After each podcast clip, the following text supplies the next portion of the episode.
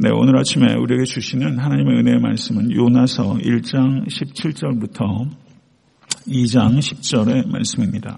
일 장 십칠 절부터 이 장 십 절까지의 말씀입니다. 네, 다 같이 교독하도록 하겠습니다. 제가 먼저 읽겠습니다. 여호와께서 이미 큰 물고기를 예비하사 요나를 삼키게 하셨으므로 요나가 밤낮 삼 일을 물고기 뱃속에 있으니라.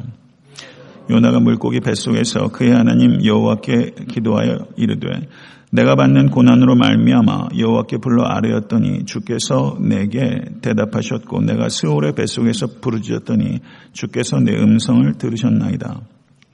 주께서 나를 깊음 속 바다 가운데 던지셨으므로 큰 물이 나를 둘렀고 주의 파도와 큰 물결이 다 내 위에 넘쳤나이다.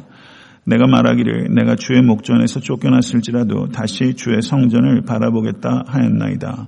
물이 나를 영원까지 둘러싸으며 깊음이 나를 에워싸고 바다풀이 내 머리를 감쌌나이다. 내가 산의 뿌리까지 내려가 싸우며 땅이 그 빗장으로 나를 오래도록 막아싸우나 나의 하나님 여호와여 주께서 내 생명을 구덩이에서 건지셨나이다. 내 영혼이 내 속에서 피곤할 때에 내가 여호와를 생각하였더니 내 기도가 주께 이르러 싸우며 주의 성전에 미쳤나이다. 거짓되고 헛된 것을 숭상하는 모든 자는 자기에게 베푸신 은혜를 버렸사오나 나는 감사하는 목소리로 주께 제사를 드리며 나의 서원을 주께 갚겠나이다. 구원은 여호와께 속하였나이다 하니라. 다같이 여호와께서 그 물고기에게 말씀하시매 요나를 육지에 토하니라. 하나님의 말씀입니다. 네. 그 요나서에 보게 되면 그 장소가 다섯 가지 장소가 나온다고 말씀을 드렸어요. 그래서 제일 첫 번째 장소는 이스라엘 땅입니다. 그리고 두 번째 장소는 배 위고요. 세 번째 장소는 물고기 뱃속이고 네 번째 장소는 니느웨 성 안이고 다섯 번째 장소는 니느웨 성 밖입니다. 이렇게 다섯 가지 장소에 따라서 이 사건이 전개되어 있다는 것을 저희가 염두에 둘 필요가 있고요. 그래서 오늘 강의 본문은 세 번째 로케이션, 물고기 뱃속에서 있었던 일입니다. 요나는 그 자신이 죽게 되면 하나님께서 자신에게 주신 소명으로부터 피할 수 있다는 생각을 했습니다. 그래서 선원들에게 바다에 던져서 자신을 수장시키라. 그러면 하나님께서 자기에게 주신 소명으로부터 도망갈 수 있다고 생각했습니다. 그러나 그것은 요나의 착각입니다. 하나님의 얼굴로부터 피할 수 있는 곳은 없습니다. 하나님께서 주신 소명으로부터 도망갈 수 있는 길은 없습니다. 그것을 통해서 우리가 생각하게 되지요. 그런데 배 위에서 선장이 자는 자여 어찌함이며 일어나서 내 하나님께 구하라 라고 요청했을 때 요나가 배 위에서 기도했습니까? 안 했습니까? 배 위에서 기도하지 않았어요. 그리고 바다에 던지라고 끝까지 저항하다가 바다에 던져지자 물고기 뱃속에 들어가서야 이제 기도를 시작하고 있습니다. 여기 보시게 되면 일 장 십칠 절을 보십시오. 여호와께서 이미 큰 물고기를 예비하사라고 말씀했습니다. 하나님께서는 우리를 위해서 예비하시는 것이 있으신 하나님이십니다. 하나님께서는 요나를 위해서 박넝쿨도 예비하셨고 벌레도 예비하셨고 그렇지 않습니까? 하나님께서는 예비하신 하나님이시고 하나님께서는 온 천지 만물을 주관하신 하나님이시라는 것을 우리 요나서를 통해서 보게 됩니다. 오늘 하루도 우리 각자를 위해서 하나님의 예비하심이 있고 여러분의 남은 평생을 통해서도 하나님의 예비하심이 있으신 줄을 믿으실 수 있기를 간절히 바라고 또한 그것을 발견할 수 있는 은혜가 영적 안목이 열릴 수 있게 되기를 우리 주 예수 그리스도 이름으로 간절히 축원합니다. 그러면 요나가 배 위에서도 그렇게 기도하기를 거부하다가 지금 물고기 뱃속에서 기도를 드리고 있습니다. 오늘 기도의 내용이 기록된 것이 요나서 이 장 이 절부터 십 절까지의 내용인데 이 기도의 언어를 어떻게 평가하실 수 있겠습니까? 요나의 기도를 우리가 어떻게 받아들여야 하겠는가? 하나님께서는 이 기도를 어떻게 들으셨을까? 하는 것이 해석의 초점입니다. 주석서를 보게 되면 이 요나의 기도를 긍정적으로 평가하는 학자들도 있고 요나의 기도를 부정적으로 평가하는 학자들도 있습니다.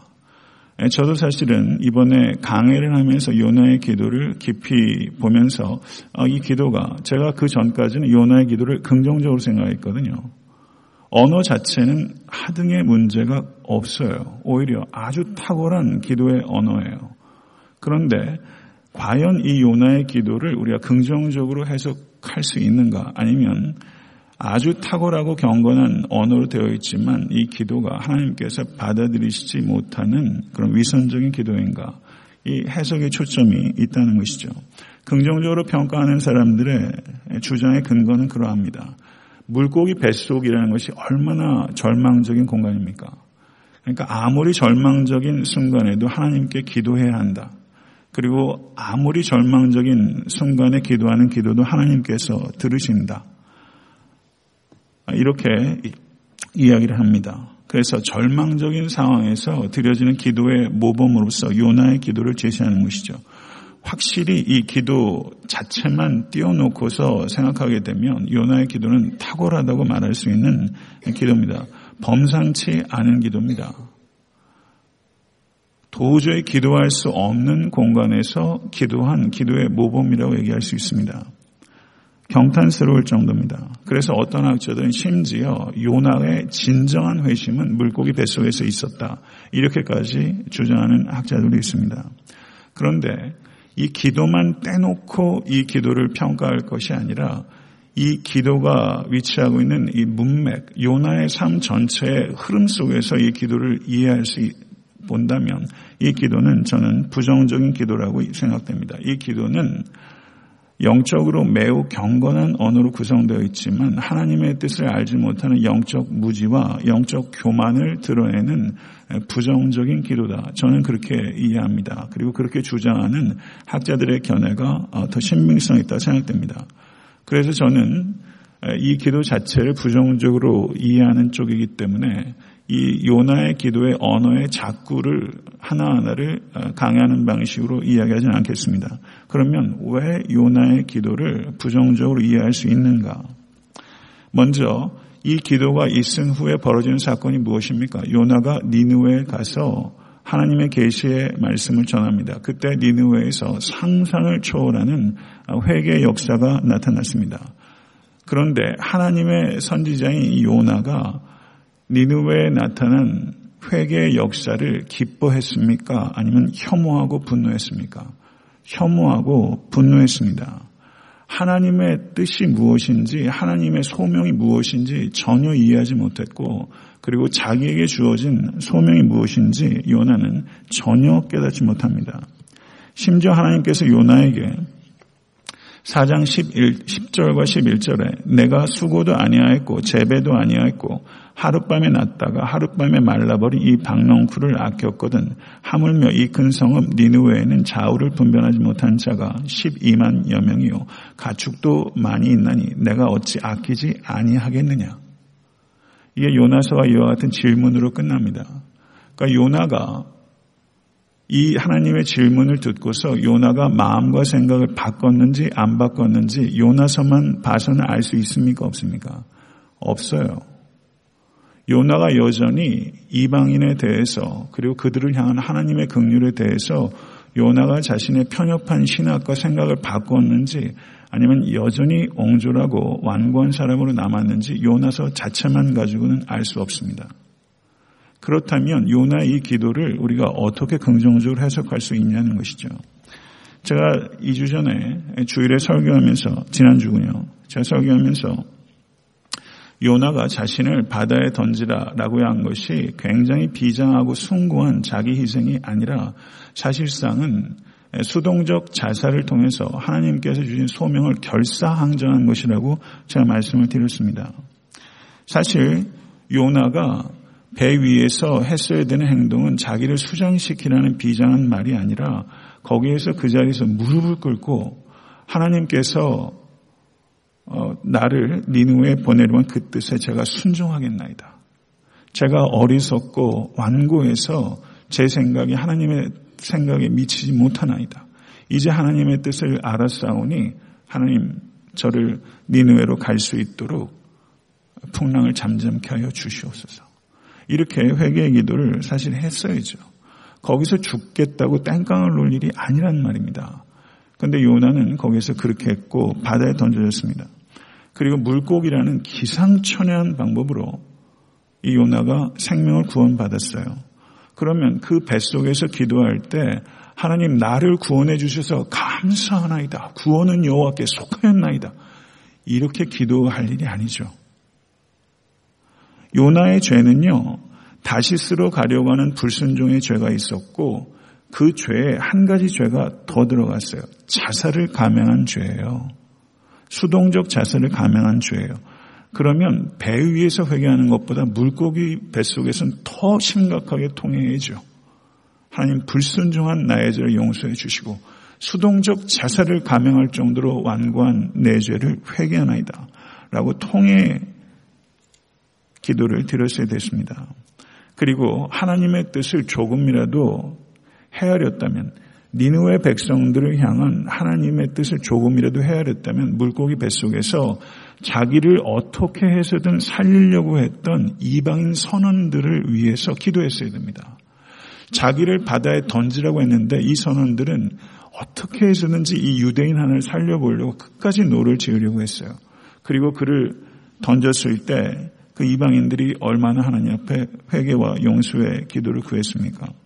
그러니까 물고기 뱃속이 얼마나 깜깜하겠어요. 그 깜깜한 그 물고기 뱃속에서 요나가 기도하고 있지만 그의 영혼은 아직도 영적 미몽에서 깨어나고 있지 못한 것입니다. 이런 기도를 드리다 보면요. 이, 이 기도의 내용들을 보세요. 이런 기도를 드리면서 아마 요나는 눈물, 콧물 다 쏟았을지도 몰라요. 안 그렇겠어요. 물고기의 미끈미끈한 그 내분비에 대한 많은 것들이 뒤집어 쓰고 앉아서 요나는 이게 눈물 콧물을 쏟으면서 이런 기도를 들으면서 얼마나 자기 도취와 자기 감정에 빠졌겠어요. 우리가 기도하고 신앙생활하면서 자기 감정에 취하고 내가 하는 기도의 언어에 취하면서 말이죠. 종교적으로 고양되면서 그것이 하나님의 뜻과 무관할 수 있다는 것에 대해서 오히려 하나님의 뜻에 무관한 정도가 아니라 하나님의 뜻에 저항할 수 있다는 것에 대해서 요나는 우리에게 반면 교사입니다. 요나는 우리에게 진면 교사가 아니라 요나는 하나의 반면 교사로 우리 앞에 서 있어요.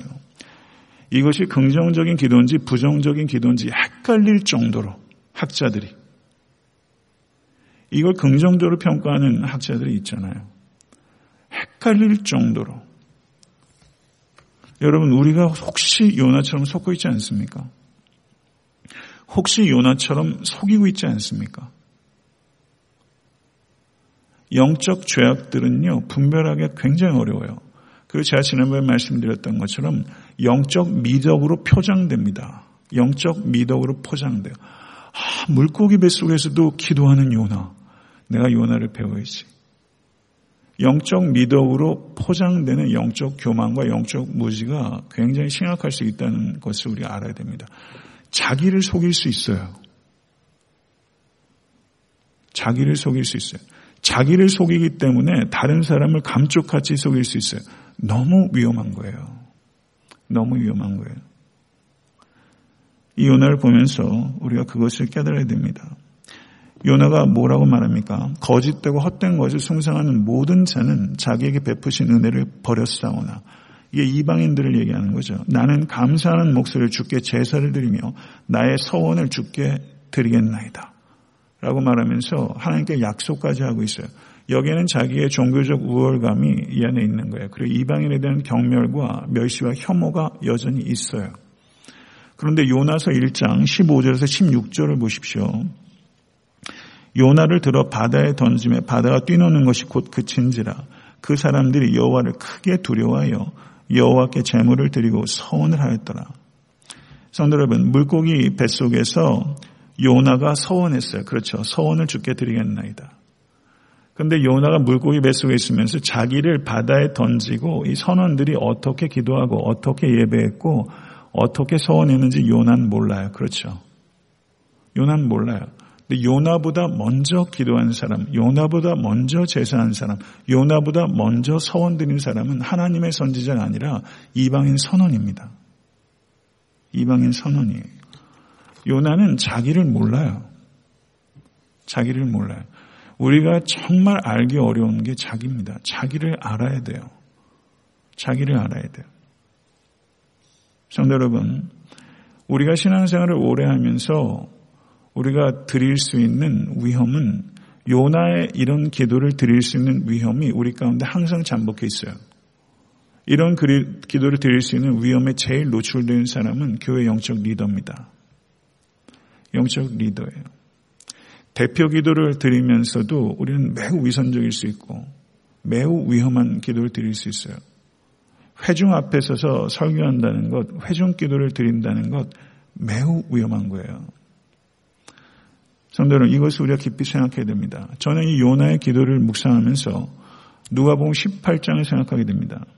누가복음 십팔 장에는 세리의 기도와 바리새인의 기도가 대조적으로 나타납니다. 세리는 자기를 의롭다고 생각하는 사람입니다.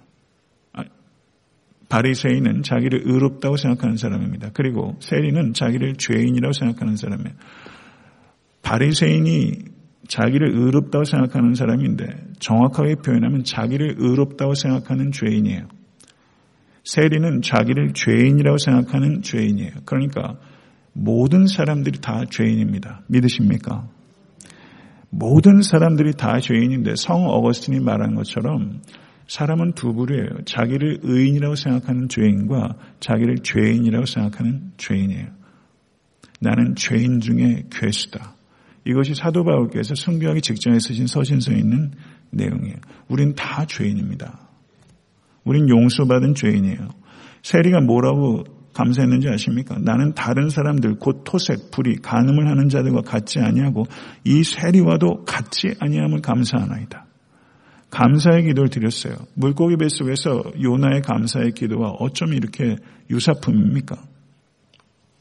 반면에 세리는 멀리 서서 눈을 들어 하늘을 쳐다보지도 못하고 가슴을 치며 하나님이여 불쌍히 여기소서, 나는 죄인이로소이다. 하나님이여 불쌍히 여기소서. 성도 여러분, 불쌍히 여기소서. 나는 죄인이로소이다. 세례의 기도는 이 선원들의 기도와 매우 유사합니다. 선원들의 기도. 나는 불쌍히 여기소서. 성도 여러분, 하나님께서 우리를 불쌍히 여겨주십니다. 하나님 밖에서 사는 존재가 불쌍한 사람이에요.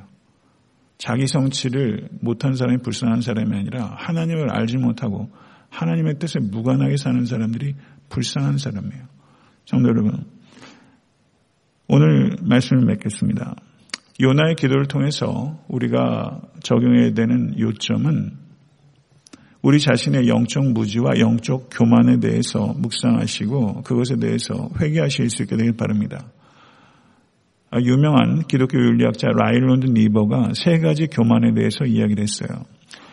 첫째가 권력의 교만입니다. 한국 요즘 난리도 아니죠. 권력의 교만. 이거를 정권 바뀔 때마다 계속 봐야 되는 게 참 고통스럽습니다. 권력의 교만, 지식의 교만, 도덕의 교만, 이 세 가지 교만을 라이놀드 니버가 얘기했어요. 그런데 이것보다 심각한 교만이 있어요. 권력의 교만, 지식의 교만, 도덕의 교만, 이것보다 심각한 교만이 뭔가 하면 영적 교만입니다. 영적 교만이에요. 자기가 초보라고 생각하는 사람은 영적 교만에 빠지지 않아요. 자기가 고수라고 생각하는 사람이 영적 교만에 빠져요. 일반적으로 신앙생활을 오래 하신 분, 성경께나 읽었다 생각하는 분, 기독께나 한다는 분이 영적 교만에 빠지기 쉬워요. 영적 확신과 영적 교만이 굉장히 헷갈릴 수 있어요. 본인도 헷갈릴 수 있어요. 신앙적 체험이 오히려 영적 교만으로 가는 경우를 자주 봅니다. 성도 여러분, 하나님께서 내 생각 안에서 움직일 수, 움직이셔야 된다는 생각 버리세요. 하나님께서는 내 생각 밖에서 일하실 수 있는 자유롭고 주권적인 하나님이세요. 믿으십니까? 말은 더없이 겸손하게 하면서 행동은 교만하게 할 수 있습니다. 말과 행동은 교만해도 속은, 말과 행동은 겸손해도 속은 교만 덩어리일 수 있어요. 성경에 대한 지식으로 겸손해지고 계십니까? 아니면 성경에 대한 지식으로 교만해지고 계십니까? 말은 경건하게 하면서 하나님을 경, 경외하지 않을 수 있다는 것을 깊이 생각하실 수 있게 간절히 바랍니다. 성도 여러분, 종교적 열심을 가지고 하나님을 열심으로 저항할 수 있다는 것을 생각하셔야 돼요. 열심이 있으셔야 되지만 그 열심의 방향이 더 중요한 것입니다. 이것을 깊이 생각하세요. 종교적 열심으로 충분하지 않아요. 종교적 열심을 바리새인을 어떻게 당하시겠어요? 못 당합니다. 종교적 열심이 중요한 게 아니에요. 자기 의를 버려야 됩니다. 자기 의를 버리실 수 있게 간절히 추원합니다. 성도 여러분, 신앙생활을 하다 보면 이해가 되지 않는 일 여전히 있어요. 내 안에 하나님께서 나에게 허락하신 일 중에서 이해가 되지 않는 일이 있어요. 요나는 이해가 안 되는 거예요. 왜 니느웨로 가라고 하는지 이해가 안 되는 거예요. 그러나 내 이해를 넘어서서 하나님께서 역사하실 수 있다는 것을 받아들이지는 겸손 받으실 수 간절히 바랍니다. 내가 원하는 대로 하나님께서 일하지 않으실 수 있어요. 받아들이시겠습니까? 그리 아니하실지라도 감사하는 거예요. 이해가 안 돼도 그리고 그리 아니하실지라도 하나님의 뜻이 분명하면 Yes, Lord. 예, 하나님 그러합니다. 라고 받아들이며 거기에 순종하실 수 있게 간절히 바랍니다. 이해가 되는 것은 이해해서 순종하고 이해가 되지 않는 것은 믿음으로 순종하십시오. 요나는 믿음으로 순종하고 니느웨로 갔어야 됐습니다. 오늘 자신을 되돌아보시면서 더욱더 하나님의 뜻에 민감하시고 또 겸손하게 순종하실 수 있는 우리 모두가 될 수 있게 되기를 우리 주 예수 그리스도 이름으로 간절히 축원합니다. 주님 가르쳐 주신 기도로 예배를 마치겠습니다.